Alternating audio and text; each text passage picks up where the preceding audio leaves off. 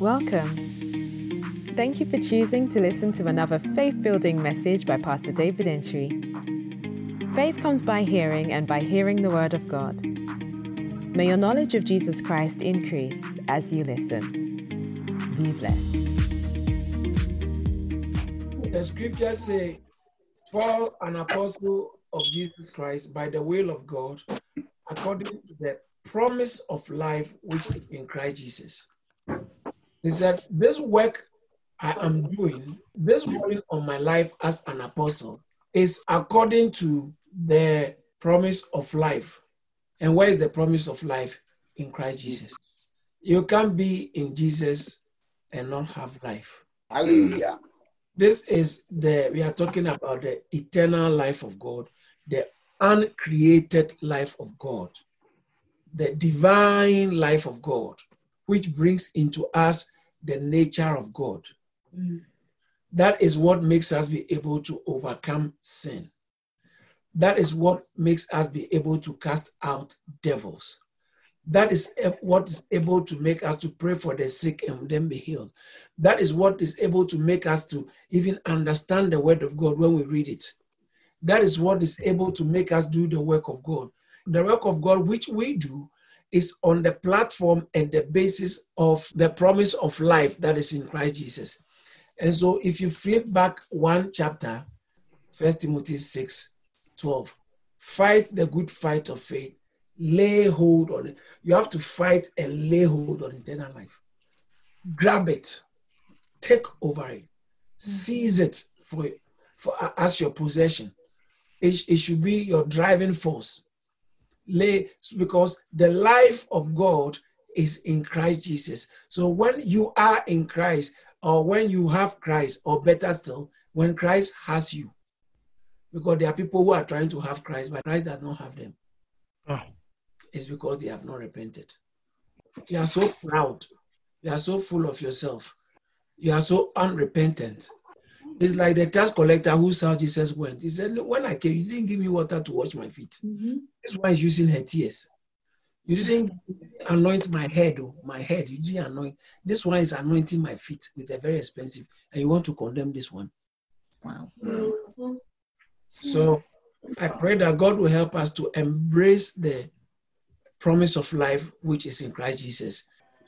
Now, having underscored these points, that according to the promise of life which is in Christ Jesus. Paul, an apostle of Christ, according to the promise of life. I am an apostle, I'm a pastor. We are church leaders. What we are doing is based on the promise of life. Mm. So that the life of Christ, I'm going to use a, term, a, a word here. Don't forget that word. It's a very good word, but you don't hear it in our normal church life. But a very good word when it comes to the things of God. Is the life of Christ that we have. We dispense dispense it into people. Mm. So the essence of a church leader is to dispense the life of Christ. Minister, when someone say I'm a minister, it means that I'm a servant. When they say I'm a minister, I'm a servant. And every Christian is supposed to be a minister, serving. So what do you serve? There's only one thing that we can serve that will make the Church of Christ grow, that we can get a reward for. And the only one thing that every Christian is called to serve is we serve Christ. So, what have you got to offer? I've got Christ. Can I ask you, what have you got to offer? I've got Christ. Any preaching in the name of God, in the name of Christ, that doesn't offer Christ is a hmm. very Justin. It's a killer. Wow. It's a killer. So we offer Christ, and the promise of life is in Christ. So as I minister to you, my objective and my purpose is to dispense. You know, don't forget this word, okay? Dispense. To issue out. So what I'm doing now is supposed to be dispensing Christ into people. Dispensing Christ so that God can work Himself, more of God into you. He's working Himself into you. He's, it gets to a time when there will be less of you and more of God. Wow. John the Baptist said, I must decrease and he must increase. Why are you all decreasing? You are rather increasing. And when you came to Christ, the small Christ you receive is decreasing. Hey. Is decreasing. John chapter 3, He said, He must increase and I must decrease. That should be the statement of every genuine Christian. Christ must increase, I must decrease. So the essence of preaching in the church, the essence of ministry, Christian ministry, is to dispense Christ into people. Hmm. So the more people hear you, the more you fill them with Christ. I'm going to show you something in a minute. We, we have to feed people. If you love God, it ends up feeding people. You end up feeding, and you don't you can't feed people with anything but with Christ. You issue Christ, you issue out Christ, you are dispensing Christ. It's like when you are on the plane and the flight attendants come to serve you food. That's what dispensing has to do. Mm. The food is there, they bring it to dispense. So, those who are serving, what they give you is what is on the menu. And when it comes to church, what is on God's menu is only one is Christ. Mm. That's all that is supposed to be served in church, mm. served amongst the people of God, served by the people of God. We receive Christ and we serve Christ. We dispense Christ into people as we because every human being is meant to receive. There is a space in you that can contain God, that can receive God. Wow. So that's why God told Adam and Eve, eat the tree of life, so that Christ, who is the tree of life, can enter you. They didn't eat it. So now that Christ is in us. When we come to church, all that we are doing is to keep feeding people with Christ, dispensing Christ into people. I see you being saturated with Christ. Amen. I see Christ Amen. saturating your inner man. Amen. Spreading into your soul and body in the name of Jesus. Amen. In John chapter 21, Jesus has appeared to them twice already. The first one, Thomas was not there. The second one, Thomas was there. Jesus could have waited and come at the time Thomas was there. Mm-hmm.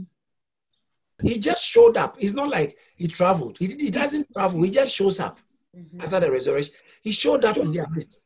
So he could have waited when Thomas was there and showed up. But Thomas had just gone out to go and saw something or buy something, and he showed up. God wanted to give Thomas a better opportunity. Mm-hmm. That's why he came at the time Thomas was not there. And then when Thomas came, they told him, We have seen the Lord. You know what he said? He said, Never, unless I see him one and look at the wounds of the nail and put, if someone has had wounds three days ago, why would you put your finger inside it? I understand three days ago, just resurrected. You saw him crucified three days ago. Three days, this guy said, I'm looking for him. And, you know, they pierced him on his side the sword. He said, This one is not enough. I want to put my finger inside that one too. Ah, how can you just finish surgery and someone said to be sure it's you? Can they tell it's your voice? Can they tell it's you? Do they have to come and put their finger in where you had the operation, the surgery, for them to realize, oh, it's really you? At least you said that I just want to see the wounds. But why do you have to put your finger inside it? Mm. It's telling you an extreme expression of unbelief. Wow, mm. wow, wow, wow. Skepticism. Sometimes you want to be so sure. That's where you miss God. Mm. Wow. So Thomas said, I want to put my finger inside it. So Bible says a week later, at the same, Jesus showed up when Thomas was there. Jesus, why didn't you show up when he was there the first time? Mm. But I'll show you why. Because as I said, I found out that Jesus wanted Thomas to be more blessed than the rest. Mm. Jesus Christ said to him, Because you see me, you believe. Blessed is he who has not seen but believe. Mm-hmm. So you see, Amen. Jesus wanted Thomas to operate in the blessing the others have not operated in. Mm-hmm. Why? Because he wasn't there. So if he had believed, he would have been blessed because that blessing without seeing is stronger in a certain sense than the ones who had seen because it wasn't any challenge to, to mm-hmm. what you have seen. Mm-hmm. But Jesus wanted to give him an opportunity to be blessed uniquely above the others. But guess what? He failed. Yeah. Mm. Because of unbelief. You will not fail because Amen. of unbelief.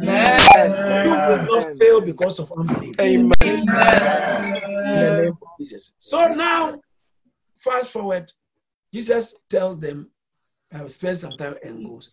Then the next time, all we could hear is verse chapter 21, verse 2. there, uh, there were together Simon Peter and Thomas called Didymus, and Nathanael of Cana in Galilee, and the sons of Zebedee, that's James and John, and two other of his disciples. So you can tell that there are a few of them.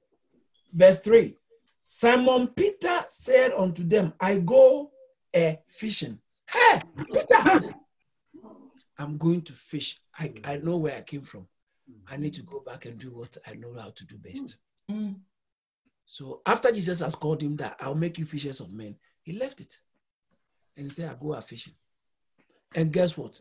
This is this is a warning to everybody who is a leader in church or those who want to be leaders. Listen to this. Peter said, I go out fishing. They say unto him, We also go with thee. You see a leader when you take the wrong step.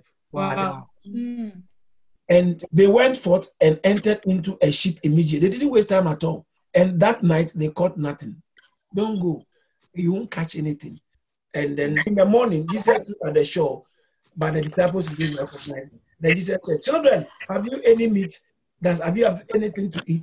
They said, they answered, No. He said unto them, Cast your nets on the right of the ship. They cast their nets, and now they were not able to draw it for the multi. They got so much fish. Verse 7. Therefore, the disciple whom Jesus loved said unto Peter, It is the Lord. That's John. John said, hmm, That's Jesus. Because this kind of miracle, it is only him that I can tell. Mm. And, then, and when Simon Peter heard that it was the Lord, he get his fisherman's coat upon him, for he was, I mean, he was naked. That naked that means that he wasn't properly covered. And he cast himself into the sea. And the other disciples came in a little ship, for they were not far from land, but it's as 200 cubits. Verse 9 says, As soon as they were come to the land, they saw a fire and coals there, and fish laid thereon, and bread. Wow. Fish and bread, feeding, feeding, fish and bread, feeding. The resurrection life is to help us to feed people so that they can receive the promise of life that is in Christ Jesus. Amen. We have fish and bread.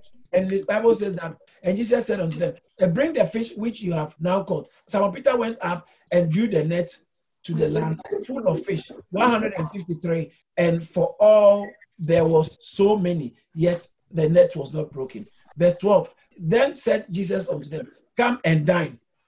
It's interesting how the church was built around food, around dining. But this dining is not an ordinary dining. As I told you some time ago, the early church, every church, one of the prominent furniture in every church was a table before the mm. church because they gathered around the Lord's table for meals.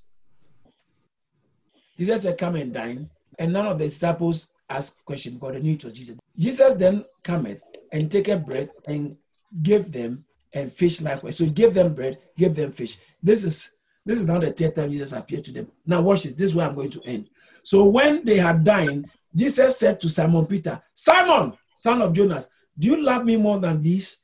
He answered, Yes, Lord, you know I love thee. Then he said, Feed my, my lamb.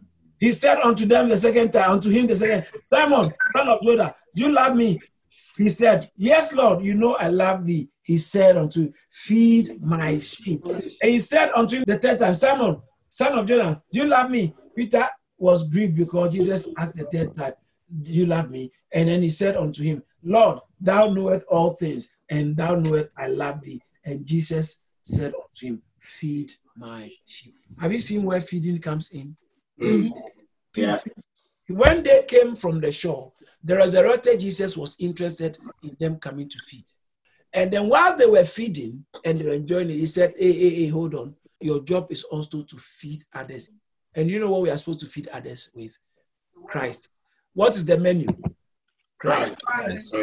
What, what do we dispense? Christ. That's all we have got. And he said, every solid, God loving Christian ends up feeding others with Christ. Wow. Feeding, feeding them, feeding them. That's why when they came from a fishing, all they came to find was hot coals with fish and bread. Because Jesus said, resurrection means feeding time. That is one of the reasons why we engage in communion. Mm. because it's an aspect of feeding that binds us together. Because Jesus is our eternal bread. Wow. Is the bread of life. The communion is a holy thing. The communion is sacred. The communion is powerful. The communion makes a difference. The mm. communion can bring healing. Communion mm. can bring deliverance. The communion Amen. can bring clarity of mind. Mm. So the communion can bring internal strength, and Amen. the communion brings koinonia, binds us together as a team. Amen. As a team, we feed on Christ and we feed others with Christ. So Amen. shall it be in Jesus' name. Amen. Thank you for listening. To hear more from David Antwi, follow him on Facebook, Instagram, Twitter, and LinkedIn. Why don't you subscribe to our YouTube channel at Charis Church and subscribe to our podcast so you are always up to date? Be blessed.